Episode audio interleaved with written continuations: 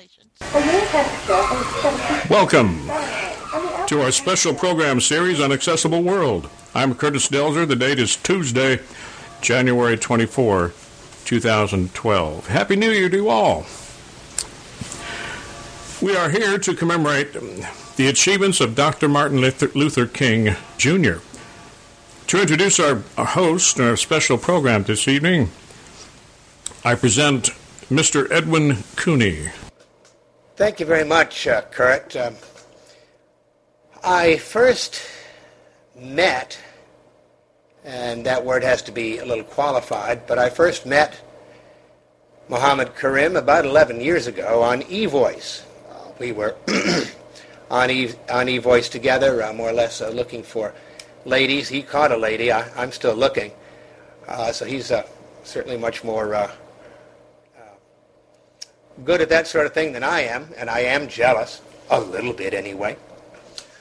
Uh, what came to me immediately about Muhammad was his curiosity.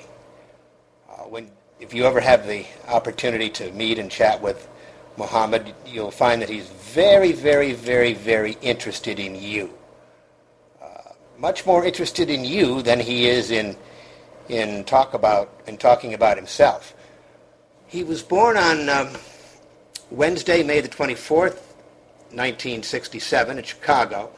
When he was very young, his uh, mother and father uh, moved to Southern California. uh, he went to U C L A, graduated with uh, a B S degree in uh, political science, political science and history. Are the main things that he's interested in, although he's interested in a lot of other things, uh, especially religion. That man knows more about religions than, than I ever knew. Actually, he's forgotten more about religions than I have ever known. Uh, his birth name was um, uh, Irwin DeLay. Uh, his name now is, is uh, Muhammad Kareem.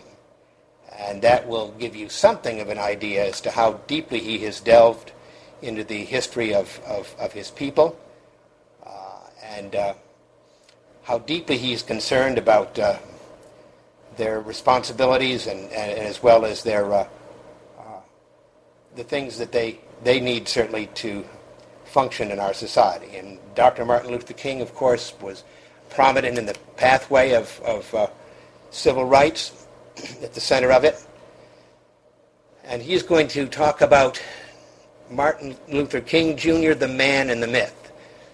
And um, I expect it's, it's going to be a fascinating talk, because Muhammad really is a fascinating man. So without further ado, it is my pleasure to welcome to Accessible World, Muhammad Kareem. I would like to first thank Ed Cooney for that introduction. Uh, it's always good to uh, be introduced by uh, a friend, because uh, you usually Uh, are pretty assured that a friend will say nice things about you uh, and not necessarily uh, bring out the negative. But it uh, definitely, definitely uh, is a, a, a joy to have had uh, Ed Cooney uh, introduce me.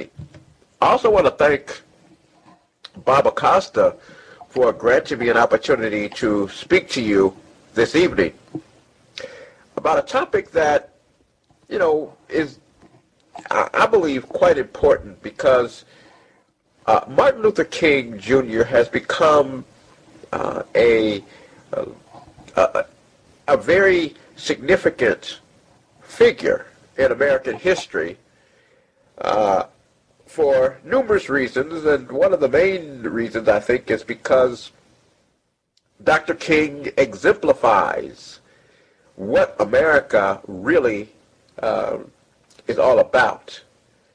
Um, when you think of the things that Doctor King uh, has been prepared to uh, endure in his own life uh, for the advancement of equal rights for all Americans, you know, you have to say this man truly embodies uh, the, the essence of American uh, ideals. I mean, uh, here's a man who put his life, uh, the lives, the, the lives of his family, uh, and so forth, um, um, he made that secondary to the cause for which he devoted uh, thirteen years of his life.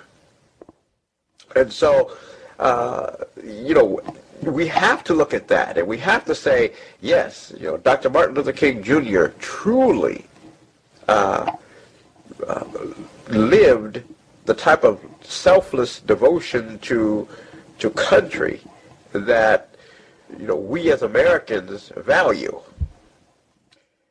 Um, I want to kind of just give a, a an outline of what I intend to, uh, or how I intend to proceed uh, this evening.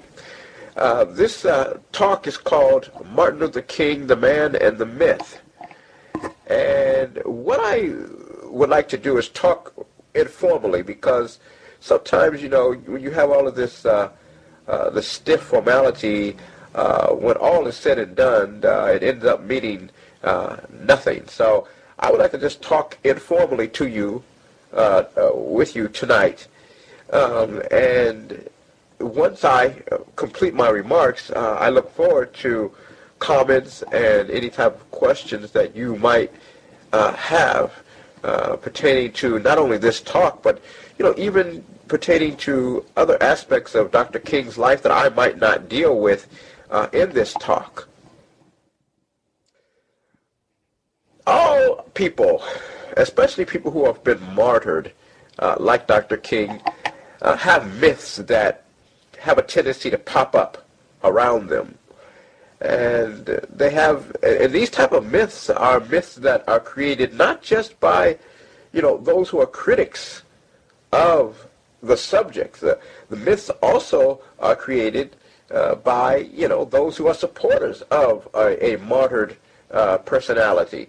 Uh, of course, the, the, the Camelot image that uh, uh, Jacqueline Kennedy uh, tried to uh, create uh, about her, her husband, John F. Kennedy, and so forth and so on.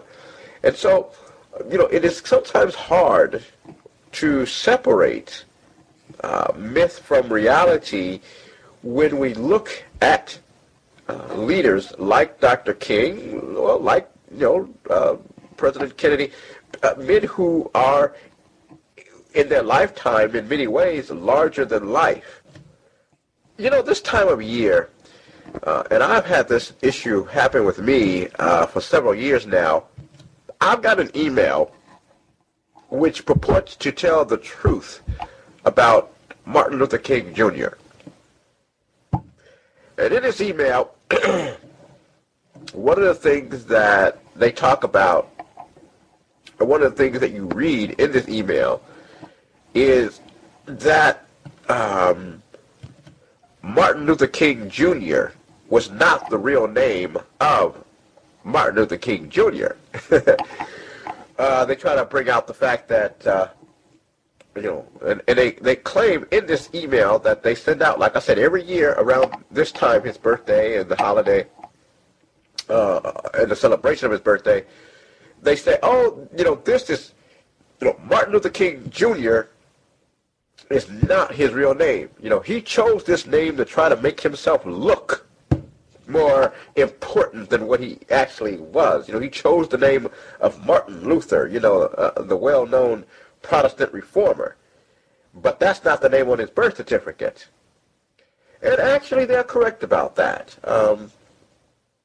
Martin Luther King Junior is not the actual name on his birth certificate.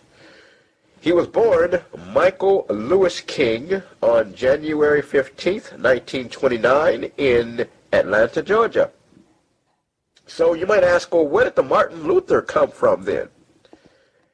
Well, that's still kind of a, a thing that's shrouded in controversy, actually. Um, you know, his father gave an interview uh, in the nineteen fifties, Martin Luther King Senior, who, coincidentally, uh, his real name is Michael Lewis King Senior, but, uh, you know, I'm sure you guessed that one.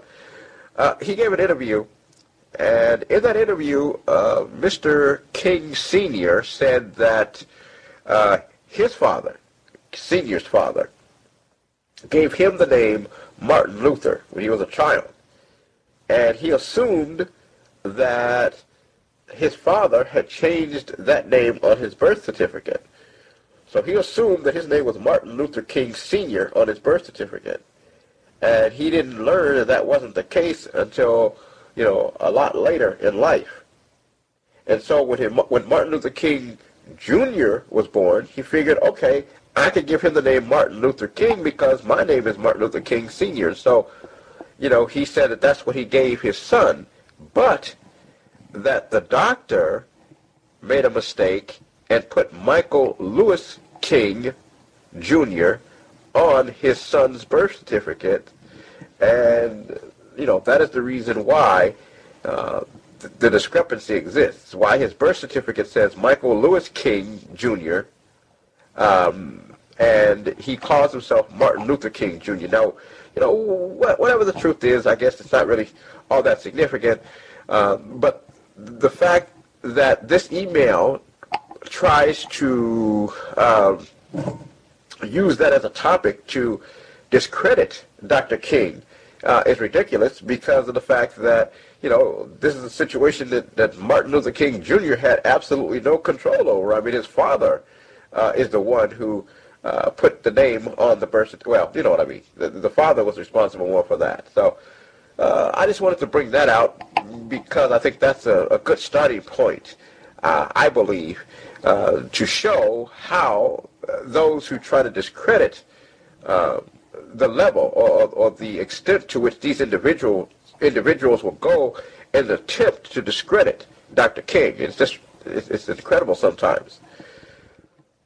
Um, I want to read to you uh, something from a biography that was written about Martin Luther King um, shortly after his death, and Uh, this quotation from a biography uh, has been used by several other biographers to propagate a myth, a falsehood about Doctor King. And, and this biographer is a man named Lerone Bennett Junior, who was a very strong supporter of Doctor King. He uh, knew Doctor King. They, you know, um, I don't know how close they were, but I mean, he was definitely uh, familiar with Doctor King. So here's what he wrote, and I want to read verbatim uh, a passage from his biography of Doctor King. Here it is. Young Martin took his Sunday school lessons to heart. Turn the other cheek, he was taught every Sunday, and young Martin did. His belief in nonviolence began at a very young age. When other kids would taunt him, instead of striking back, young Martin would simply walk away. He would never say a cross word, never insult others. Young Martin took his Sunday school lessons very seriously. This is just a uh, brief quotation from a biography by Lerone Bennett Junior And Uh, this particular passage, I read it because what it does is it promotes uh, an image of Doctor King that is simply not correct. Uh, he seems to indicate or imply that Doctor King, his whole belief in nonviolence uh, was somehow um, an innate quality, that even as a child he practiced this particular Uh, belief or this particular um, way of life, uh, and nothing could be further from the truth. Uh, if you read uh, his father's autobiography, and the best one to read about it, of course, is uh, his sister Christine, his older sister Christine. Uh, she will tell you that uh, young M L, as they called him, uh, was not a nonviolent child. In fact, quite the opposite uh, was true. Uh, King was a very rambunctious, very active, very physical child, and he had a uh, uh, a pretty explosive temper. Um, according to his sister Christine, uh, when young M L would get angry, uh, he um, would break things. In fact, she said she he broke several of her dolls when they were growing up. And uh, there's one incident that she talked about where she said that uh, uh, young Emil got angry uh, with her, took the telephone receiver, knocked her over the head with it, and uh, knocked her unconscious. And so I'm sorry, but that doesn't sound like a, uh, a child who turned the other cheek, as uh, Lerone Bennett uh, points out in his book. Um, but that particular passage from Lerone Bennett has propagated that myth about King over the years. Now, she does say, Christine does say that um, as a child, uh, King uh, did show signs of generous, uh, a generous disposition. Um, she tells of a time when uh, she uh, needed uh, or wanted some uh, toy, but for whatever reason, her family uh, wouldn't buy it for her.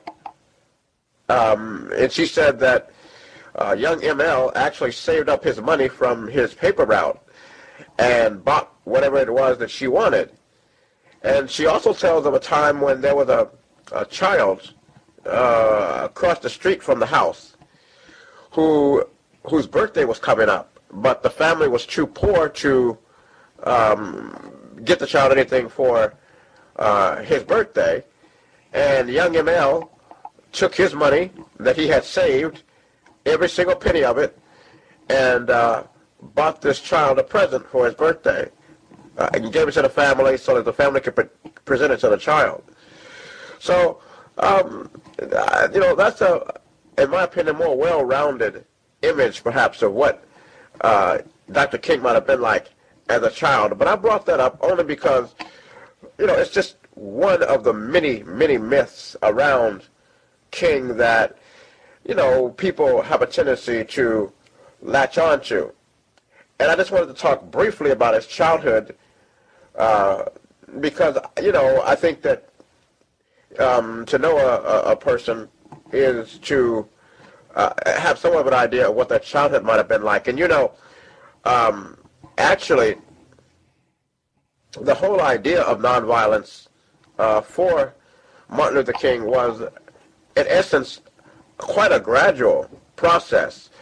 Um, in nineteen fifty-nine, he wrote he wrote an article called "Pilgrimage to Nonviolence," where he talks about how, you know, nonviolence was a philosophical perspective for him at first. At first, it was just something that he believed in as a philosophy, not necessarily as a way of life. And he tells a story about how in nineteen fifty-five, during the Montgomery bus boycott, that, you know, a lot of the leaders uh, were being targeted by many of the uh, Ku Klux Klan leaders and others for their boycotting of the bus system. You know, their homes were bombed, um, they were receiving threatening phone calls, Um, uh, things of that nature. And uh, King admitted that he actually went and um, requested and obtained a permit to carry a gun, and he even he even uh, went and purchased a gun um, for a while. But he says that as the protest went on, and as he thought about the whole idea of nonviolence resistance, he said that nonviolence could not just be a philosophy. Nonviolence was not just really a, a, a philosophical tactic. He said that nonviolence also had to be a way of life, because you cannot, at least this is how he reasoned it, you cannot merely believe in nonviolence as a tactic, but live differently in your own life. Your life had to be in sync with your philosophical viewpoint. And so for him, nonviolence had to not just become a, a, a tactic to achieve freedom, justice, and equality for black people, but it also had to be a way of life for him so that he could then put that philosophy more sincerely and more um, um, effectively into practice. And so that is how the whole nonviolence thing got started with Doctor King. It, it wasn't something that happened to him as a child. I mean, it just didn't happen that way. Um, nonviolence was, for him, a very gradual thing that he um, accepted for his life. A recent controversy arose as a result of a book that was published um, sometime late last year. Jacqueline Kennedy published, uh, well, actually her daughter, published uh, interviews that Jacqueline Kennedy uh, gave to um, Arthur Schlesinger in early nineteen sixty-four, just months after the death of John F. Kennedy, her husband. And one of the things that caused a lot of controversy in that book is her assertion that she believed that Martin Luther King Junior was a phony. And many people were surprised to hear her say that Martin Luther King was a phony, a terrible man, a tricky man, uh, he's a horrible man, she didn't like him, so forth and so on. And people were surprised to hear that because of one of the biggest myths that I believe Um, still permeates uh, all um, uh, civil rights literature, um, those who are not very familiar with the history of civil rights. And you know, when you, uh, the, the civil rights movement, and when you, when you uh, watch documentaries on television, and I've done this many, many times, they always paint John F. Kennedy as being a strong proponent of civil rights, Um, that he and Martin Luther King had a very, very close uh, working relationship. And many people, when they heard Jacqueline Kennedy say these words, were just totally floored, because unfortunately many documentaries simply don't do their homework. The truth of the matter is that Martin Luther King and John F. Kennedy had a very, very contentious relationship. Um, and it was not one that really lends itself to to say that they worked as a, as a partnership. Uh, both men distrusted the other in all reality. They admired each other. There's no doubting that. I think that John F. Kennedy admired Uh, Doctor King, and uh, I know for a fact that Doctor King admired um, President Kennedy. But let's review the history of Kennedy and King. When uh, John F. Kennedy was running for president uh, in nineteen sixty, um, most people in this country had a very, very negative view of John F. Kennedy. Primarily, and this is really uh, um, surprising for me to hear this, you know, in my day and age, but at that particular time, the majority of people had a problem with John F. Kennedy because he was a Catholic. And a poll was done that showed that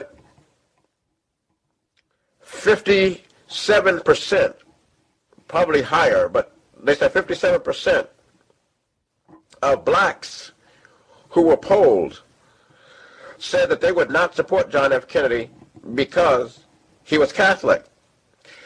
Uh, both Martin Luther King Junior and Senior had a problem with uh, Kennedy's Catholicism. You know, they were both Baptist ministers, and of course, you know, they had their own prejudices about uh, Catholicism. And so they both didn't really trust Uh, John F. Kennedy because of his Catholicism. And John F. Kennedy uh, was not necessarily a strong advocate uh, for civil rights. either. Um, now, in nineteen sixty, when John F. Kennedy was, was running for president, he wanted the black vote because he knew that the black vote was a crucial vote for him to win over. And so what John F. Kennedy attempted to do was to woo uh, some black celebrities.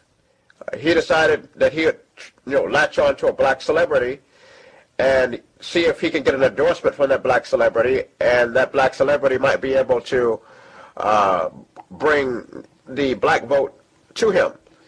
And so the black celebrity that he chose was Jackie Robinson. And he pursued uh, Jackie Robinson quite vigorously um, in the early months after his nomination at the convention. Uh, I mean, Jackie Robinson was very polite to him and things like that, but Robinson would not endorse uh, John F. Kennedy. Uh, at this point, no one really knew what Jackie Robinson's political affiliations were, it seems like, because Jackie Robinson eventually did not endorse John F. Kennedy, but he eventually endorsed Richard Nixon, much to John F. Kennedy's uh, frustration. And so John F. Kennedy wasn't sure how to proceed because uh, all of the poll data showed that he was really not doing very well as far as getting the black vote was concerned. It just wasn't working for him, not, not, not even close.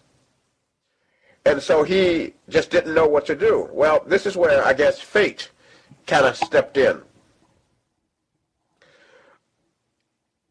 Martin Luther King, in October of nineteen sixty, uh, was arrested uh, for a sit-in that he participated in in uh, Atlanta, Georgia. And during his arrest, um, he had violated a probation that he had had um, for some sort of a traffic um, traffic uh, situation that happened several months earlier. And so he was given six months in, pr in state prison in Georgia for his vi probation violation. Well, um, Doctor King was incarcerated. Um, he was isolated from everyone else. Uh, his family or friends or no one was able to get word to him or get word from him. And so a frantic Coretta Scott King contacted both Richard Nixon and John F. Kennedy to see if they could do something uh, to assist her husband. Well, Richard Nixon knew King personally. Uh, during the Eisenhower administration, Nixon had met with Kennedy, uh, I'm sorry, with, Ki with Doctor King on several occasions. Uh, they had met, they've talked, they liked each other. Um, uh, Nixon truly admired Doctor King, uh, liked him. Uh, Doctor King, in turn, liked Richard Nixon. Uh, he had every intention in, in voting for Richard Nixon, in, uh, voting for Richard Nixon. Uh, in nineteen sixty, he was not going to support Kennedy. He was going to support Nixon. And so when when um, Kennedy, um, I'm sorry, when King was uh, arrested, and when Coretta Scott King contacted the Nixon and Kennedy camps, Nixon seriously considered and def and, and definitely wanted to do something about it. Um, Jackie Robinson, in fact, went to Nixon and said, look, you, you really could do a great thing here. You really should contact Coretta Scott King. Uh, you really should try to do something to um, see if you could help with King's uh, release from uh, prison. And Nixon told Jackie Robinson that, that he wanted to do something, definitely, but that he felt that if he were to involve himself in this situation, it would look a lot like you know, he was trying to grandstand, that he was trying to, you know, um, pander to um, a special interest group in order to get votes. So he he wouldn't do it. Even though he really wanted to, he just decided that politically it wouldn't be a good idea. And I have to tell you, that was probably a huge mistake on the part of Richard Nixon, because of the fact that Kennedy was doing so bad as far as, well, uh, you know, as far as receiving support in general and getting the black vote in particular, just wasn't working for him. Someone on his staff suggested that he call Coretta Scott King back and, you know, express his concern for her husband's situation. And so he did. He called Coretta Scott King and told her, you know, if there's anything I can do, please let me know. I'll do whatever I can to help you. Well, the next day, he had Robert Kennedy uh, contact the judge uh, in, the, in, in King's uh, case. And the judge agreed to give King a two thousand dollar uh, bond for release. And so King was, was released from, uh, from jail as a result of John F. Kennedy's uh, uh, intervention or intercession, or whatever the proper term might be in this instance. Now, here's what's kind of interesting about that whole situation. The interesting thing about that is that when the issue broke, Robert Kennedy went before the news media and basically said that, you know, yeah, I made the phone call, but, you know, I didn't, I just made the phone call to inquire on his condition. I didn't make any requests for his release or anything like that, which is not accurate at all. It's not what happened. But Robert Kennedy, I think, felt like he had to do that perhaps so that it would not appear that he was interfering maybe in another state's affairs, or perhaps because um, they did not want to anger the South or the Southern votes, so that, you know, because Kennedy was really dependent on the South's vote in an attempt to win the presidency. But here's what the uh, here's what I think is kind of interesting about what the what the Kennedys did. Even though Kennedy, Robert Kennedy, publicly denied that he had anything whatsoever to do with Kennedy's release, uh, King's release from from jail, his campaign then wrote up a whole bunch of flyers detailing the whole affair and how, you know, Kennedy intervened and got King out of jail. And his campaign made all these flyers that was then distributed to black churches around the country. And basically, I believe that this strategy definitely helped Kennedy receive the black vote. Um, and it is, I think, fair to say that if it were not for the black vote, and if it were not for the fact that he received several fraudulent, illegal votes in Chicago and a couple other places, John F. Kennedy would never have become president. Now, of course, King could not endorse uh, John F. Kennedy or anyone else because of his, you know, position, you know, as a as a civil rights leader. But what he did was he had um, his father to speak to uh, various black publications and make it clear that he was switching his allegiance from Richard Nixon to John F. Kennedy because of Kennedy's efforts on behalf of his son. So that is how that was dealt with. So yes, it is safe to say that the black vote was very crucial in putting Kennedy over the top and making him the thirty-fifth president of the United States. When Kennedy entered the White House on January twentieth, nineteen sixty-one, Several of the civil rights leaders, including Doctor King, requested to have a private meeting with um, President Kennedy. Um, and he gave each individual leader um, a private meeting, except Doctor King. President Kennedy met with Roy Wilkins, he met with Whitney Young, he met with A. Philip Randolph, but he ignored King's efforts to get a private meeting. In fact, he joked once to one of his uh, aides that to invite Martin Luther King Junior to the White House would be akin to inviting Karl Marx to the White House. Now, that's an interesting statement, and I think I thought about it, and I wonder, why would J F K make a statement like that? Why would he view inviting Martin Luther King to the White House would be akin to inviting Karl Marx to the White House? And what I think the reason is, uh, is that, you know, I think that John F. Kennedy and even Lyndon Johnson uh, could deal with leaders like Roy Wilkins, uh, leaders like A. Philip Randolph and Whitney Young. Uh, and the reason why is because they engaged in strictly um, legal and lobbying type tactics. And politicians are kind of used to that type of, uh, you know, action. But Martin Luther King Junior represented a new breed of black leadership that they simply did not quite know how to deal with.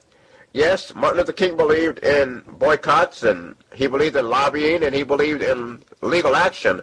But he also believed in direct action as well. Uh, he also believed that, you know, you, uh, it, you know, if you can't get what you need in the courts, then you should go out and, and, and demonstrate and dramatize the situation.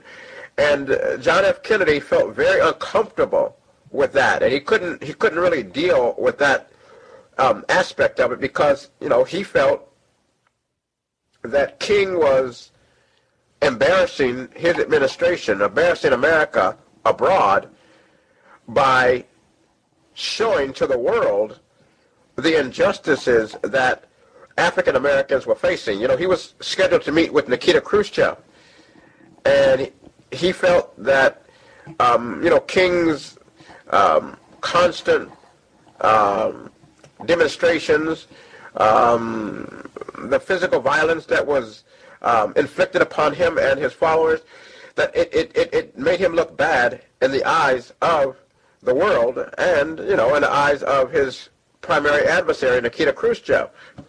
So King, King felt quite slighted uh, by the Kennedys, by, uh, you know, their refusal to grant him a, um, a meeting, um, a private meeting, uh, the way he granted the other civil rights leaders.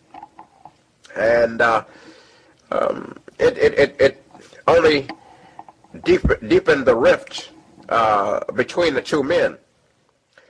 And also, of course, uh, Robert Kennedy was very upset because he felt that the King people were not understanding that their sit-ins and freedom rides and things like that was causing no end of trouble for the Justice Department. So that, you know, these were the factors, I think, that really uh, caused a lot of the the, the um, conflicts that existed uh, between the Kennedys. I mean, King began to feel that Kennedy merely used him as a tool to get the black vote in order to become president. And he felt used and exploited, and, and he felt very angry uh, with J F K as a result of that. And he also felt that once J F K got the presidency, um, his interest in civil rights faded. Uh, he talked about how in nineteen sixty-one and sixty-two and in sixty-three uh, John F. Kennedy made absolutely no mention of civil rights, and, and, and, any, and any of his three State of the Union addresses.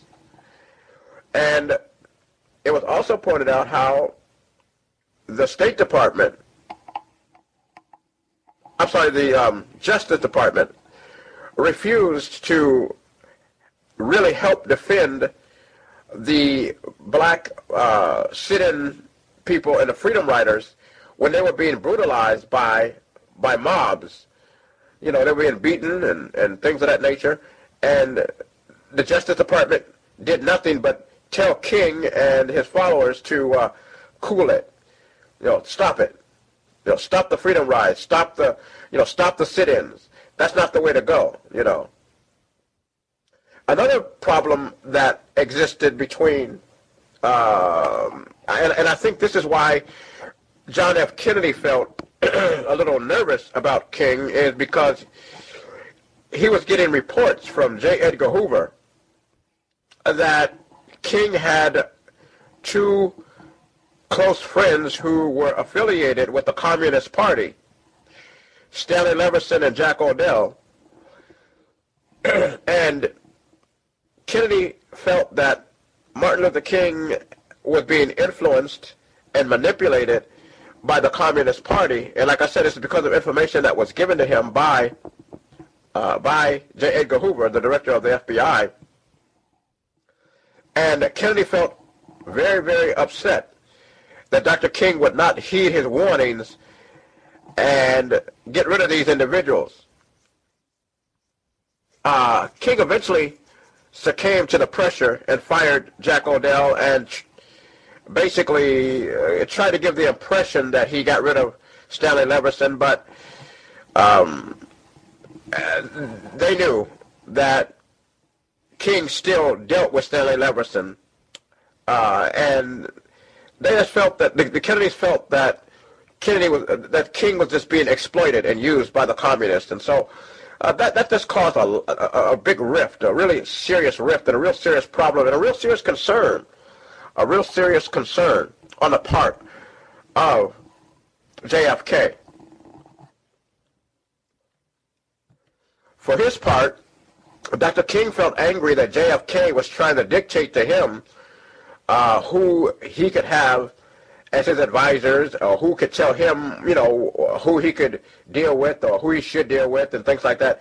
And King resented J F K's intrusion or attempted intrusion uh, into the internal affairs of his organization. Now, the interesting thing about some of this is this.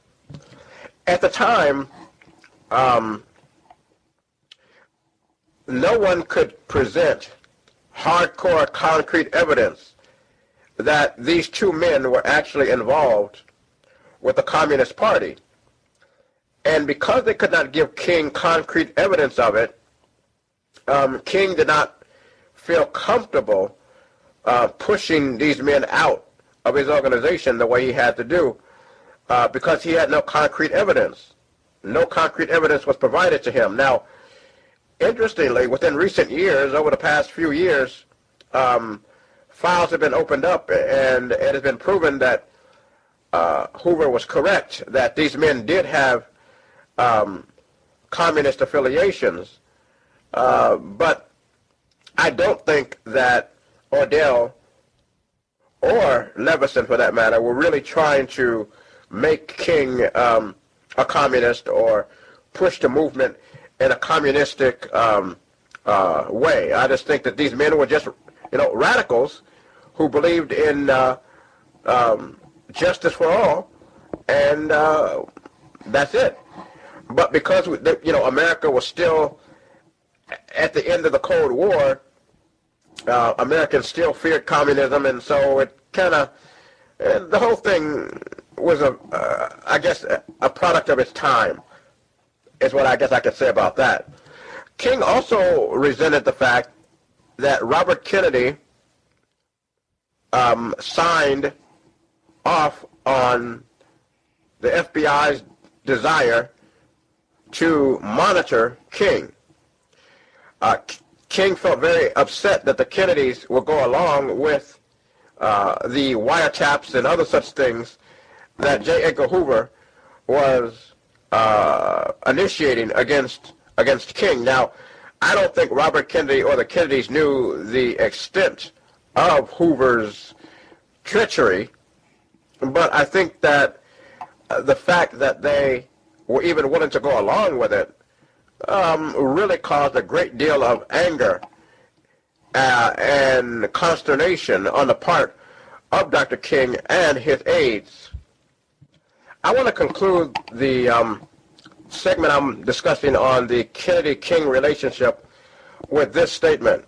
You know, the final sad part about the whole Kennedy-King relationship was what happened after Kennedy's assassination. At Kennedy's funeral, um, all the other civil rights leaders were invited to the funeral as official guests. King was not invited as an official guest. And this slight, I think, prompted King to do some of the things that were very uh, uncharacteristic, I think, of the type of person that King uh, was.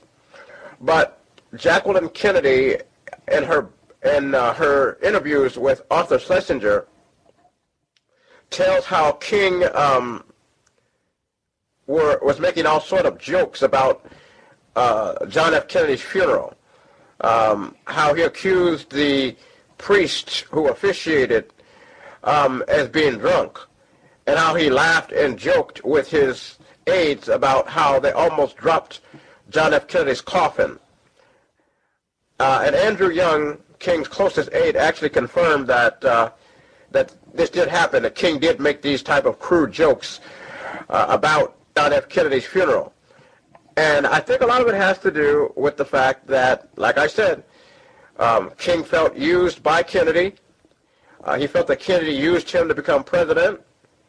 Uh, he felt that um, once Kennedy became president, that it took him two and a half years to um, propose uh, civil rights legislation, and that his Justice Department did little to nothing to protect uh, the movement, people, from being brutalized by um, by white mobs in Alabama, Georgia, Mississippi, and other places. So I think that is what contributed to King's um, uncharacteristically insensitive comments about John F. Kennedy's funeral, um, because I think he felt these feelings of, uh, of resentment and uh, things like that. I have one last thing that I would like to say before I conclude my lecture tonight. You know, one of the things that I have found the most frustrating is what I call the ideologically based distortion of Doctor King's legacy. A couple of years ago, on August twenty-eighth, twenty ten, the well-known conservative commentator and talk show host Glenn Beck held a rally in Washington, D C, Um, in an attempt to, I guess, recapture the essence of the March on Washington in nineteen sixty-three that Doctor King participated in. In fact, uh, you know, it was held on the exact date of the March on Washington in nineteen sixty-three for that express purpose. And one of the things that Beck, Glenn Beck, constantly said was that they were trying to explain Martin Luther King for who he actually was. That Martin Luther King was a man who opposed affirmative action, would have opposed affirmative action. Martin Luther King is a man who would have, would have opposed political correctness. Uh, Martin Luther King was a man who would have opposed Multicum. And at this rally, speaker after speaker after speaker who talked about Martin Luther King Junior always quoted from the same speech, and basically thirty-four words from that particular speech. I'm talking about Doctor King's famous I Have a Dream speech. And the quotation, the thirty-four words that is used not just by Glenn Beck and those who were uh, at that rally, but by almost every single conservative that I have read uh, who talks about King and who tries to use King to uh, justify their ideologically based opposition to affirmative action. They all quote from I Have a Dream, and they all quote the same thirty-four words. What were those words? I have a dream that one day my four little daughters will live in a land where they will be judged not by the color of their skin, but by the content of their character. Those thirty-four words are the words that conservatives have based their belief that A, Martin Luther King was a Republican, and B, that Martin Luther King would have opposed uh, the current civil rights movement as it currently stands as far as affirmative action and multiculturalism and things like that. And I think it's quite, uh, well, in a way, if it wasn't so serious, it would be quite humorous that you would take thirty-four words out of the hundreds of thousands of words spoken by an individual and use those thirty-four words to sum up that individual's legacy. And you know, you know, Doctor King, anyone who's ever read uh, a lot of Doctor King will know that you can't really capsulize Doctor King's thinking. Uh, he was too broad, too uh, profound a thinker for that. And you know, one writer, one uh, uh, one uh, Doctor King scholar suggested that there be a ten-year moratorium on the I Have a Dream speech, that, you know, we'd, we'd not be allowed to read it, hear it, or quote from it, or anything else for ten years. Now, I know that might sound preposterous, but the point that he was trying to make, I believe, is a pretty good one, because that speech has been and is being totally distorted by those who oppose affirmative action and those who oppose um, multiculturalism in order to try to say that Doctor King was against these type of uh, these programs. And the truth of the matter is that if you read the other words of Doctor King, you would see that that's simply not the case. Doctor King did support the idea of affirmative action, even though it did not come into existence until after his death. But if you read his writings, you will see that he definitely supported the idea of affirmative action. Uh, he wrote an article, uh, which was published after his death, actually, in which he talked about his trip to India. And his delegation met with Prime Minister Nehru of India. And Prime Minister Nehru talked to the group about how India was making an attempt to correct the wrongs committed against the untouchable caste in India, and how they were given uh, preferential, um, I, guess, I don't know if the term is preferential treatment or Uh, I, I guess you'd call it. Um, I guess you'd call it preferential treatment. I guess, or you know, preferential treatment in the area of, you know, entering universities and other such things. In essence, their version of affirmative action. And someone in King's delegation said, oh, wait a moment, isn't that discriminatory? Isn't that discriminating against other Indians? You know, the Brahmins uh, or whatever. And Nehru said, well, yes, I guess it is, but we have to do something to correct the wrong that we committed against the untouchables for a long, long time. After relating that story, Doctor King then went on to say that such a program should be considered toward the American Negro. He said, America for hundreds of years has done, a, has done special things against the Negro. Now it's time for America to do something special for the Negro. And so, you know, for people like Glenn Beck to make the comment, and, and not just Glenn Beck, you know, um, uh, Shelby Steele, um,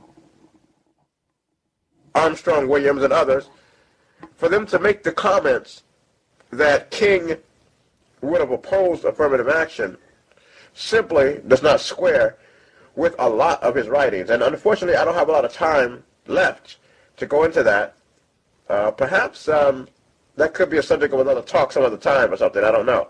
But I just want to say that, you know, King supported the idea of affirmative action. King supported the idea of multiculturalism because he himself said that there is beauty in diversity. Um, and so I just had to at least bring that up, even though I could not go into depth about it, um, like I said, due to time constraints. And that is why I think that it is important, it is very important for us to understand who King really was. It is important for us to understand what King really stood for. And oftentimes it's hard to know these type of things because of the um, what I call the culture war that is so prevalent in American society, and everyone is trying to, you know, find a way to uh, latch on to King and to justify their particular ideology, um, you know, and they try to use King to, I guess, legitimize their uh, ideological perspectives. The reality is that the Martin Luther King of nineteen sixty-three and the I Have a Dream speech was not the same Martin Luther King of April fourth, nineteen sixty-eight, when he was assassinated. Uh, Doctor King had seriously uh, evolved in his thinking. His thinking about race relations, his thinking about the economic disparities that existed between rich and poor in American society. And I guess the best way to illustrate that is, you know, in nineteen sixty-three, Martin Luther King said that he believed very strongly that the overwhelming majority of white Americans were committed to racial justice. He talked about how he was thoroughly moved and and thoroughly um, uh, surprised at the number of whites that were willing to come to the South and put their lives on the line in order to assist African Americans in achieving uh, freedom and justice in the South. But then King went on to say that once he decided that he was going to move his campaign from the South to the North.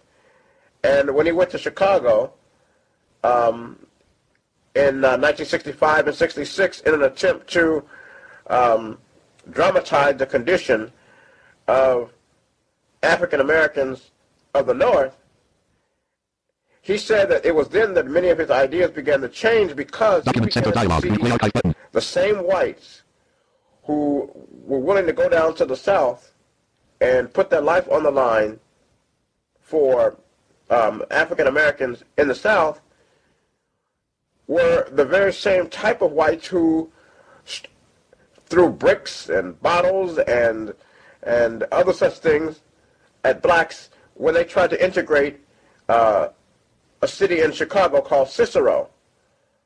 And in fact, he said that he was shocked to see that type of a reaction, that he was shocked to see that the whites of the North were, in his words, more vicious in their anti-Negro attitude than the whites of the South. And he was, he said he was totally shocked. And this was the thing, I believe, that radicalized Martin Luther King. And he moved from the belief system that he believed that the overwhelming majority of whites in America believed in racial justice to eventually acknowledging that he believed that only a small fraction of white Americans were truly devoted to racial justice. In fact, according to King, he believed that the only fraction of Americans that were really truly uh, devoted to the idea of racial justice, he said, were white college students. In his own words, I came to realize that wo that most Amer most white Americans were unconscious racists, or are unconscious racists. And so I think that it has to be understood that King's thinking evolved. And not only did it evolve, of course, uh, on the racial front, but it also involved, evolved on the um, political front as well. You know, at a time when most of the established civil rights leaders were afraid to speak up against the Vietnam War, Martin Luther King spoke up and adamantly opposed the Vietnam War. And by doing so, of course, he alienated Lyndon Johnson, who many believed were, was the black man's best friend in the area of civil rights. But King was willing to take that stand because, as he put it, it was morally correct to do. Uh, he had to oppose. Well, actually, I think that the way he put it was quite eloquent. He said, when I saw Negroes rioting in Watts and Detroit and in other cities around the country, I would go and talk to these Negroes and tell them that this is not the way to solve your problems. I would strongly condemn their violence. But then, as I began to look around me and to see the violence that was being committed by the United States in Vietnam and elsewhere in the world, I realized that I could no longer open my mouth and criticize poor black men who uh, who might throw Molotov cocktails and commit other acts of violence. I can't do that without first having criticized and spoken up against the greatest purveyor of violence in the world today, my own government. And so you see, this shows a man who had the courage and the ability to rethink previously held perspectives, previously held views, and to change those views accordingly, and also who had the courage to actually uh, alienate Uh, a good friend of the civil rights movement, Lyndon Johnson. And King suffered tremendously as a result of that, because of his speaking up against the Vietnam War, because of his because of his um, evolving view that the primary problem in America was really not necessarily race, but economic disparity between the rich and the poor. Because King began to to say these type of things and to speak up on these kind of things, he became dangerous. Uh, many of those who used to praise King turned on him. Um, Roy Wilkins and A. Philip Randolph. Well, I, let me back up. I, I'm not sure about A. Philip Randolph, but I know Roy Wilkins and Whitney Young publicly condemned King for his willingness to merge the civil rights struggle with the peace struggle. Uh, Roy Wilkins basically said that King was, quote, venturing into territory that he knows nothing about, and that he's doing great harm to the cause of the Negro and the civil rights movement. Now, in his autobiography written just a few months before his death in nineteen eighty-one, Roy Wilkins tried to minimize that, but that's what he did back in nineteen sixty-seven. He adamantly condemned King, and other civil rights leaders condemned King for his, uh, his Poor People's March. They said that for him to try to unite blacks and whites together to protest poverty was taking the civil rights movement in a direction that would harm uh, Negroes, because it would anger, and it did anger Lyndon Johnson, and it alienated Lyndon Johnson from King anyway. But King had the courage to do it. Uh, I admire him for that, and I think we all have to kind of admire Doctor King for his willingness to take a stand uh, like that. I'm going to conclude by saying this. Everyone should read the writings of Doctor King, and everyone should study the life of Doctor King, because by doing so, we can learn, really, truly learn what true humility is all about. You know, King was a very humble man. He had no desire for leadership. King wanted merely to preach for a couple of years, and then he wanted to teach theology at, a, at an institution, at a, a university or something like that. He was forced into the leadership. He was reluctant, very reluctant, to get into the leadership. And throughout his whole thirteen years in leadership, um, he was very, very um, reluctant. He was not very, it, it was not something that, he, he did not desire fame and fortune. A very humble man. And so that's one of the reasons why I personally have a lot of admiration for Doctor King. And like I said, because of time constraints, I wasn't able to um, say a lot of the things that I wanted to say. And also, truthfully, uh, I'm getting over a cold and uh, not feeling the best. But I, I wanted to address at least some of my concerns as far as Doctor King was concerned. And I um, hope that um, you enjoyed my talk tonight. And I look forward to any discussion or questions uh, that you might have pertaining to my talk. Thank you very much for listening. Well, I guess I'm going to start out in saying that I'm very, very, very, very pleased with this uh, presentation. Uh, I think the im inf informality of it uh, gives it a, a dignity, uh, gave it a dignity. Um, I'm tremendously impressed with, with your presentation, Muhammad. Uh, I'm going to start out the questioning. I, I hope that others will follow me. Um,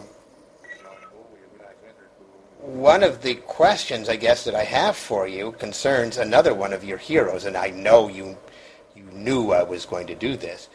Uh, Martin Luther King not only uh, faced pressure, uh, a disdain from, from the Kennedys, uh, but he also uh, invited uh, disdain from other black leaders. I know that one of your heroes uh, is Malcolm X.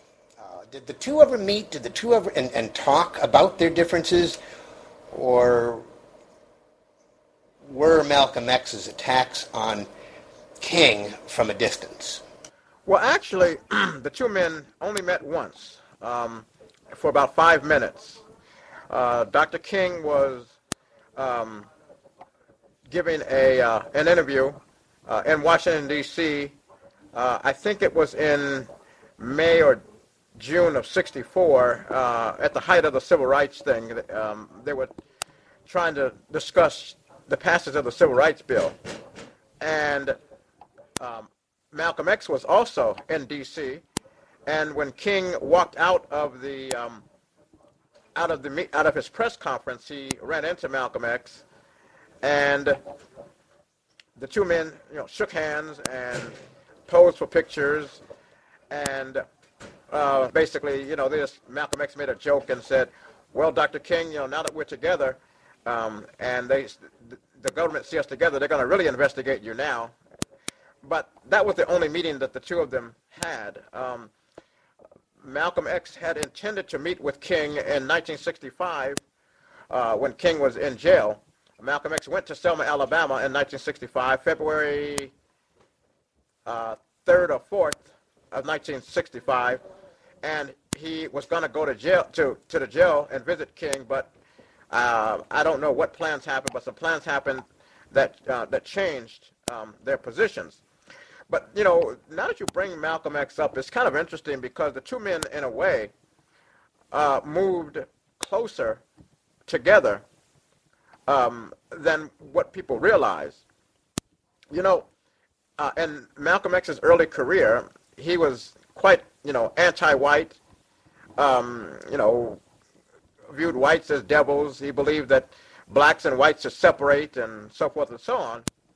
And in nineteen sixty-four, he broke with the Black Muslim movement and became independent. And then once he uh, began to reevaluate his own thinking, he began to support the idea of racial brotherhood. Um, and he believed in racial brotherhood. Um, and so he moved more towards King's belief in racial brotherhood and harmony from his early beliefs.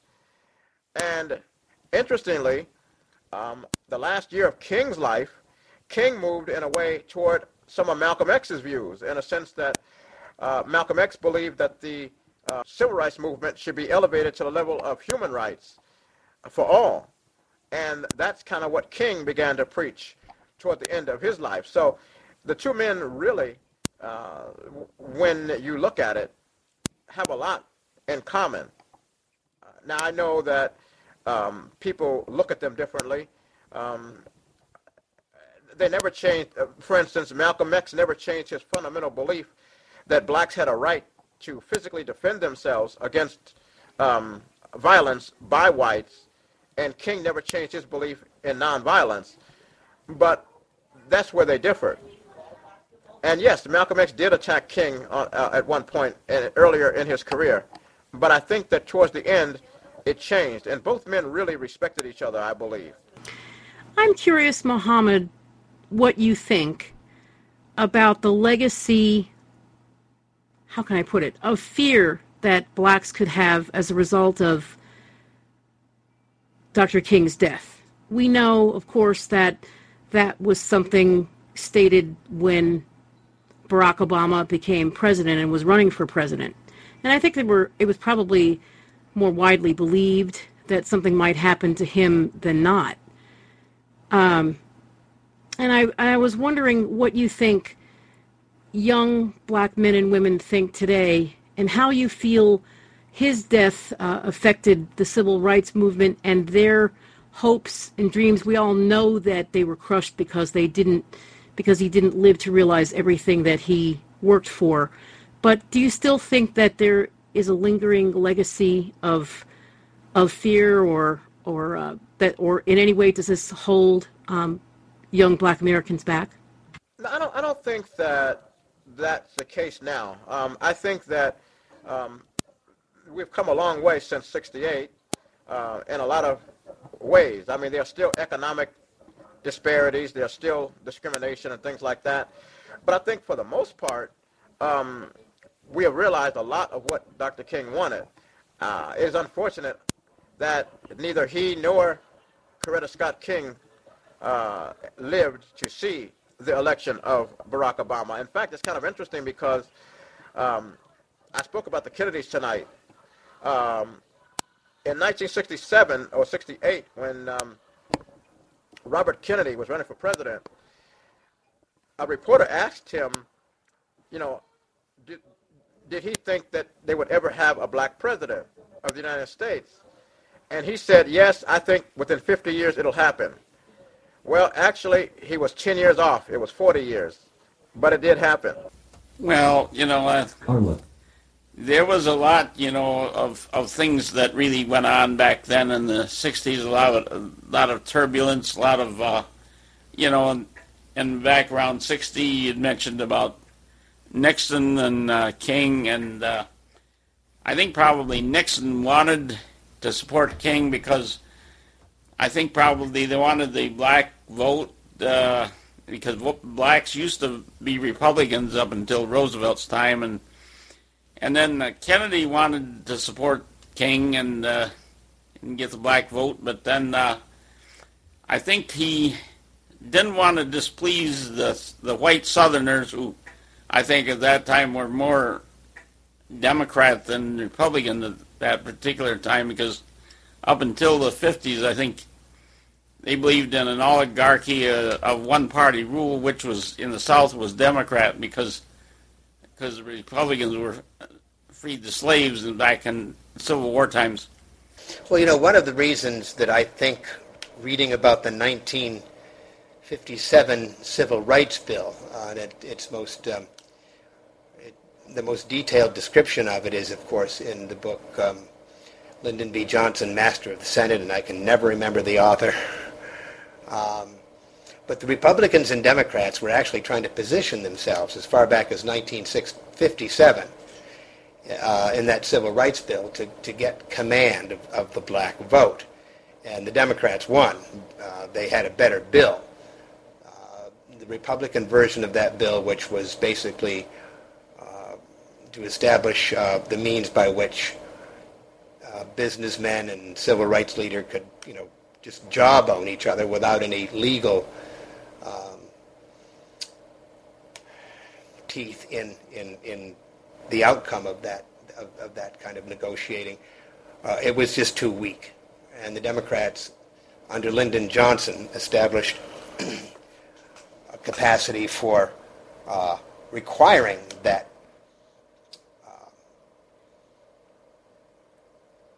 the results of investigations where there was discrimination should be punished. And that was the major difference between the two bills. And uh, I, I don't have any doubt that generally the Republicans, uh, going back to Lincoln, and of course even in Lincoln's time there was a lot of disagreement that some people charged uh, Lincoln with being an abolitionist, and he never was an abolitionist. We've talked about that before. Um, I think the Republicans were genuine. A lot of Republicans were genuine because the party was very different then. I mean, you had you had people like uh, Jacob Javits and Nelson Rockefeller, and Richard Nixon was was pretty moderate on, you know, on, on civil rights, um, and and and even Ike to some extent, but um, only to some extent. But um, still, I think the Republican Party was genuinely open, not only to having blacks as a constituency, but to serving blacks. I think the the the the the, the, the uh, desire was genuine, but the but the Democrats had a better law, and uh, so therefore the Democrats got credit for being greater champions of civil rights than than the Republicans. And of course, back then they had not only Lyndon Johnson, they had Paul Douglas of Illinois, they had Hubert Humphrey, uh, who were very very strong uh, in, in pro civil rights. Um, I'm going to ask a question. Uh, one of the names that was involved in that effort to free Doctor King, oh, he wasn't Doctor, yeah, I guess he was Doctor King, to free Doctor King at that time was uh, Harrison Wofford. Uh, I think he was in the Kennedy campaign. In fact, during his um, speech in two thousand eight, his eloquent speech in two thousand eight, uh, I'm talking about Barack Obama, uh, Harrison Wofford was the person that introduced him.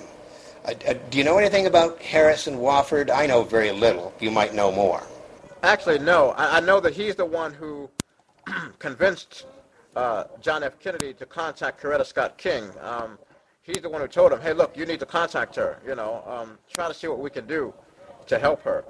But no, I mean, I, I actually, truthfully, um, I never ran across the name until I um, was doing more research for uh, my talk tonight. Leonard.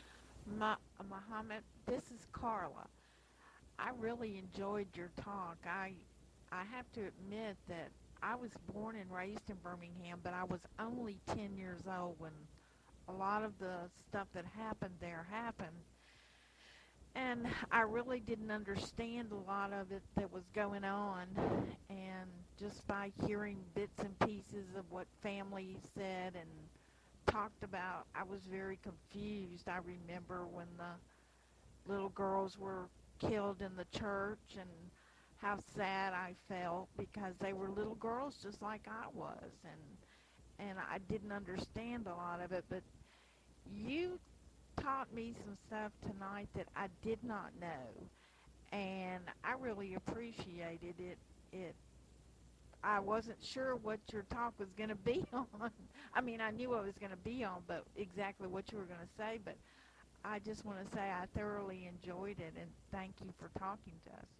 Well, I, I appreciate uh, what you had to say, ma'am. And, yeah, you know, that whole Birmingham thing was um, uh, really unfortunate. You are right. Uh, you know, that the four little girls that were killed um, in the church in September of nineteen sixty-three, um, they were all between ten and uh, thirteen, which I, I think you said you were ten at the time, so I guess they were around your age.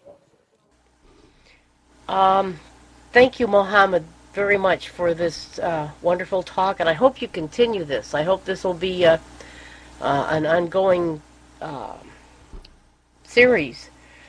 Uh, I just wanted to mention Viola Liozzo, who is from Uh, my area. I'm, I live in Michigan, and she gave her life in nineteen sixty-five uh, for civil rights, and uh, uh, she died with with some other people down in, I believe it was Alabama.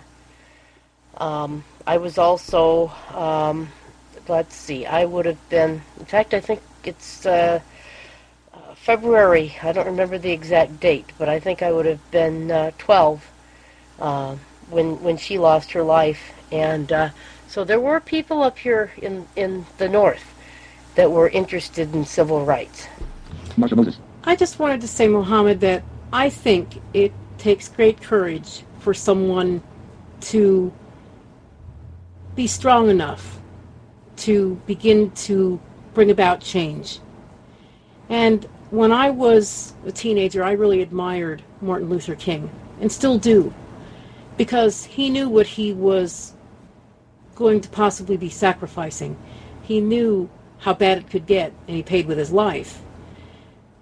One of the things that I remember hearing when I was a teenager, and I don't know whether it was ever true, and I remember much earlier in my life reading some of Martin Luther King's work, and I was too young to understand it, I think. It was really way over my head, even at that point. But his writing is very beautiful and very elegant. And I remember hearing one time, um, as we do so many times with famous people, that uh, possibly he was suspected of um, some plagiarism. I don't remember where I heard that, but I wanted you to talk about that. And, and was that ever true? In nineteen ninety, the Washington Post printed an article uh, which basically purported that Martin Luther King uh, plagiarized um, his doctoral dissertation, uh, and that he plagiarized Um, other things, other papers uh, while he was in college. Uh, the Martin Luther King Papers Project, uh, which is run by Claiborne Carson, it's uh, out in Stanford, California. They did a, uh, an exhaustive uh, examination uh, of the whole plagiarism charge, and it was concluded that yes, that he had plagiarized um, his doctoral dissertation, um, that that another student, he plagiarized um, a uh, doctoral dissertation written by another student five years earlier. And um, a lot of what he wrote in his doctoral dissertation was almost verbatim that the other student wrote, and he didn't give attribution to that student. Um, they accused him of plagiarizing his I Have a Dream speech from uh, a black minister um, of the nineteen fifties. And I have read the speech by Doctor King and by the other minister um, where they say he plagiarized his I Have a Dream speech. And um, I, you know, there, was, there are similarities, but I would definitely not say that it was plagiarism. But yes, his doctoral dissertation was plagiarized, and many other papers that he wrote while in college were plagiarized. And so um, uh, plagiarism, uh, the charge of plagiarism is an accurate charge. Well, this has been quite an, this chapter has been quite an education tonight. I just want to say that civil rights has been a problem since way back in the times of Lincoln, uh, as Ed pointed out a while back, and slavery and whatnot. And it was even an issue in back in nineteen fifty-six. I know that for a fact because I was involved in a project in school, and I had to write my own speech. I was Eisenhower in a school play, and my teacher also had me send a copy of my speech to Eisenhower, in which he replied uh, to stating to me that he was going to use uh, some of my speech that I was using in the play in his campaign. And uh, the main thing that I was stressing was the uh, the freedom of the Negroes in, in the South, and uh, giving them their rights to go to the schools that they wanted to go to. And anyway, later on, uh, some uh, what almost fifty years later, um, I got a phone call, and Uh, right now, sitting in the National Archives in Washington, D C is a copy of my letter to Ike and a copy of his letter to me in the public vaults uh, display at the National Archives. And I would be interested in hearing that. John, sometime you ought to read that to us. Wow, what... Uh, you got your little niche in history, Mister Booyer. Congratulations. That. That would be wonderful to hear. Just a second. He's just got to put it in front of him, and he'll start reading it right now. In fact, he doesn't have to read it. He knows it, both letters, by heart. Well, if they're parts of history, and they certainly are, I think sometimes just pride in writing golden moments like that, and they are golden. They're They're the height of, of wonder and creativity, and I think maybe maybe they do deserve to be remembered. Um, I think any person who writes probably can tell you that there is one thing they wrote that they really felt very deeply they could probably recite from heart, and I'm really fine with that. I think that's absolutely wonderful. Actually, I couldn't recite any of it. Ah. Uh, I didn't even recognize my letter when I went, uh, when they had the uh, opening of the public vaults uh, in two thousand four at the archives. Uh,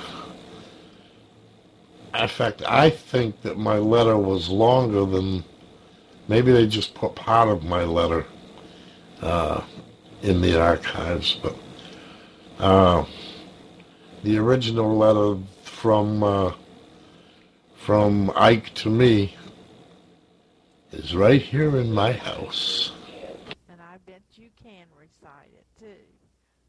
It would be wonderful to hear one day when you have a chance. I think it would too. Uh, I believe so. One time a teacher told me, I don't know, thirty, forty years ago, that uh, when uh, Lincoln gave the Gettysburg Address, they they they said people said it was quite boring because Lincoln, Abraham Lincoln, did not have a good speaking voice. Uh, said it was kind of high and and uh, whatever, but you, they say back then it wasn't considered a good speaking voice. Well, the problem with the Lincoln, with the Gettysburg Address, is that he followed Edward Everett, who, by the way, was Millard Fillmore's Secretary of State uh, late in his term. Um, had given a two-hour speech, and Lincoln got up and gave his short address, and uh, it, dealt, it dealt in very broad terms. I mean, it, it didn't, it didn't, if you, did, you read it, it's a beautiful speech. It's probably what, better, better to read, maybe, although wouldn't you have loved to hear Lincoln's voice? That would have been wonderful. But anyway, uh, it was a philosophical speech. It, it encompassed the whole situation in, in, in so few words. And when he finished, there was, everybody thought, wow, he's only spoken for three minutes. Goodness, is he really done? And uh, there was a there was a pause.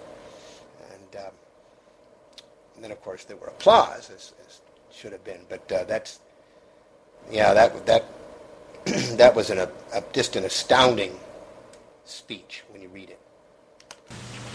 Oh, yeah, that's fantastic. Uh, an interesting discussion of history and such, uh, different speakers, how they would sound. However, this program is uh, regarding Muhammad and regarding uh, Martin Luther King Junior So if we can keep at least on topic for a little while longer, are there any more questions to Muhammad about his talk tonight? I just want to say, Muhammad, my name is Joan. Uh, I really enjoyed your speech tonight and found it very informative. I um, I remember the March on Washington um, and sixty, was it sixty-five, sixty-six, I forget, but I was almost going to go down to Selma, the March on Selma, Alabama, um, but I was not able to do that, but I wanted to, um, and I've always... Um, Well, part of the, the civil rights thing, it has always disappointed me up until A D A was um, enacted, that the disabled weren't included in with the whole civil rights bills. Yeah, I remember when the A D A thing came up, um, one of the things that the N F B was trying to uh, get done was to include... Um, disabled people in Title four of the Civil Rights Bill of nineteen sixty-four, instead of having a separate um, civil rights bill uh, for the disabled. Um, I supported it back then, but I'm not quite sure where I stand today on that. I don't know either. I mean, uh, probably a lot of the blind back in the late sixties when you had all these demonstrations, I don't know if a lot of them would have wanted to have been a a part of that whole thing back then. Uh, I know it got pretty wild there back in the late sixties. Uh, Muhammad, talk a little bit about the effect, if you know anything about it, uh, his having received the Nobel Peace Prize in in nineteen sixty-four. Uh, did that? What, what kind of an effect did that have? It made him more of an international figure, certainly. Uh, but do you know anything about um, his, associ- his his broader associations throughout the world once the once he'd received the Nobel Peace Prize? Yeah, he received the Nobel Peace Prize on uh, December tenth, nineteen sixty-four. Um, and yes, uh, in fact, it was, and I guess I should have brought that up in my talk, it was his receiving the Nobel Peace Prize that pushed him more onto the international scene. Um, You know, King had toured Africa um, in the late fifties um, and uh, Asia, Africa and Asia in the late fifties, and um, he never wanted to uh, bring other countries into the affairs of the United States because he felt that, you know, that would be meddling. I mean, it shouldn't be done. But for the most part, um, I, King mostly just toured these other countries. I don't think he really did much. Uh, do you, are you, do you mean connections he might have had uh, in these other countries? Is that what you're referring to? Yes. I mean, once he received the Nobel Peace Prize, you know, he wouldn't be just a tourist or just a citizen. You know, he, he was he was um, he was a celebrity, an international celebrity. And I was just wondering, uh, I certainly don't know who he met or who influenced him behind beyond what what you said about Nehru. And actually, I didn't know about that until you said it. Um, I was just wondering if, if, if there were other people who who influenced him. I mean, uh, I assume he never met Nelson Mandela. Um, and I'm just trying to think of, of other people. Um, I assume he must have had enough with uh, Pope Paul the sixth. I'd be surprised if he didn't. When I've entered the room. Um, I, I'm, I'd just be interested to know, and I certainly don't know, and it's certainly understandable if you don't know, but I would, I mean, I can see how that, you know, made him an international figure as opposed to being... He was left the room. As opposed to being, you know, primarily a, a, a, an American celebrity. Well, actually, King did not travel outside of the United States after receiving the Nobel Peace Prize. I mean, um, he, he mostly stayed in the United States once he returned from uh, Oslo, Norway. Um, most of the international people he met with were like Kwame Nkrumah, uh, Jomo Kenyatta. Um, he met with uh, Nehru, as I mentioned. Um, most of the people he met with uh, on the world stage happened prior to his receiving the Nobel Peace Prize. After receiving the Nobel Peace Prize, uh, he did not travel outside the United States, at least not to my knowledge. Okay, what I understand. Uh, one of the things you haven't supplied us with tonight, and I'm now going to ask you, and I know you'll supply it, uh, what books should we read? Well, it's based on what you're into. Uh, if you want to read a quickie biography of King, um, you can read, um, when I say quickie, I mean like, you know, a book that's not all that in-depth. Um, you can read a book by Stephen B. Oates called Let the Trumpet Sound. Um, that was published in nineteen eighty-two. Uh, if you want to read a book that's a little bit more um, detailed, uh, you can read a book by... Um, David J. Garrow called Bearing the Cross. And if you're really brave and you want to read uh, a three thousand page book uh, on King, um, you can read the three volume set by Taylor Branch. Uh, volume one is called Parting the Waters. Volume two is called um, Pillar of Fire. And volume three is called At Canaan's Edge. Um, those are the three, you know, best biographies of King. Now, of course, you know, you can read um, the book written by his wife, Coretta Scott King, My Life with Martin Luther King Junior, which was published in nineteen seventy-two. Uh, you can read his father's autobiography called Daddy King, uh, that was written in nineteen eighty. Or you can read his sister Christine's autobiography, Christine King Ferris.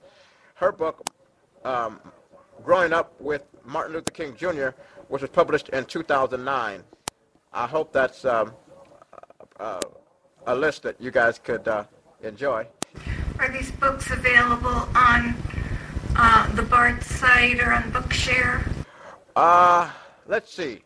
I know that, I know that, that now here's what's really funny. Uh, uh, BART is kind of weird about that. BART has volumes one and two of the Taylor Branch three volume biography. Not volume three is not up there. But the Library of Congress has it. You can get it on tape. Um, uh, you can also get Stephen B. Oates' Let the Trumpet Sound on tape. Um, I, Coretta Scott King's book, I read it with R F B years ago. And interestingly, when R F B changed, um, that book is no longer in its collection. Um, but most of the books you can get from N L S uh, either on BART or on um, cassette. Thank you very much. Well, I want to step in here at this point. I, I, I don't want to close off the discussion, but I just want to make it very, very, very clear. I'm very proud of you. Um, you've been a friend of mine.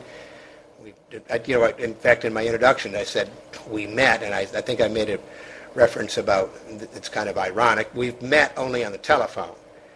And uh, I, I, I'm, I'm, but we've been friends for eleven years. And I hope we'll be friends for many more. I, I'm very proud. Do this again. You'll, you'll, whatever, you know. And, and we're always, we're always critics of, of what we do. I mean, I know when I've done a presentation, I could tell you all the mistakes I made. Um, and you've done an excellent job, not only for a first timer, but for some people who have done this a number of times. It's, it's, it's been a very, it's, from my standpoint. Uh, It's been a very successful evening. Uh, your lecture was terrific, and I certainly concur with everybody else uh, when uh, I say, I, I hope you'll do more. Uh, we'll talk about it. I know we will. And maybe we can fit it into a, a larger concept. But, I mean, uh, Martin Luther King, the man and the myth, is a good way to begin. And you should be very, very, very, Muhammad, very proud of yourself. Because I certainly am. I agree with what Ed has just said. And I think what's really interesting about what you did tonight, Muhammad, is that many times when people talk about someone, they talk about that person's life. And I like that you concentrated, for the most part, on the myths, because in any era, with any person, in any time in history, myths grow up. It's part of what happens when someone is misunderstood, or even if they are understood. There are always people trying to make truths out of lies and trying to, for their own agenda and for their own purposes, change what that person has done and what they tried to achieve and why. And I think that it's great that you concentrated on telling us what was true, because it, I think, opens up a door to telling us a great many more things. And I'm all for you continuing this as well. But I think you did a fantastic job, and I don't know you well, but let me also say that I'm very proud of you, too. Well, Muhammad, I really enjoyed this tonight, and uh, I, did, I was late because I had other things I had to do, but it, it's amazing how much uh, all this branched out into other areas of the civil rights movement, you know, with doc, started with Doctor King and and the other people that were involved, and, and also what's, what's happening these days with uh, other groups. Uh, Yeah, demanding their civil rights, I guess, but I enjoyed it, too. Any further questions for Muhammad? I just want to say that it was very interesting. Um, I want to say that uh, we're all Americans, and we all should be treated that way. No matter what your color or religion or any other kind of backgrounds that one can think of. Uh, man, woman, because even women have had problems as far as equality in the job place and whatnot. And, and we're all good human beings. Well, I just want to thank everyone for coming. Um, also, want to thank Ed and Bonnie and everyone else who, uh, who, who enjoyed um, what I had to say. And you know, I have to confess, I was extremely nervous. Um, and I know for for me as an individual, I don't mind doing it again, but I doubt very seriously that I could do it live because I would be just too nervous. I don't know how people who do it live can do that. I really don't. Um, I, I, I mean, I admire those who can actually do something like this live. I couldn't. I just could not do it. And I've told Ed that a lot of times. Well, you did it live tonight, right? Well, I think he had a, I think Muhammad had a pre-recorded presentation, and obviously the questions were live. And I think that it's good to find a venue that works for you and use it. I don't think there is any right or wrong. I think you should just do whatever you feel comfortable with. If it works and you're comfortable with it, you'll do a better job. Although I do think that for any person who does something live, it does get better with time. But sometimes it takes many times until it does. I'm sure Kurt would probably agree with me.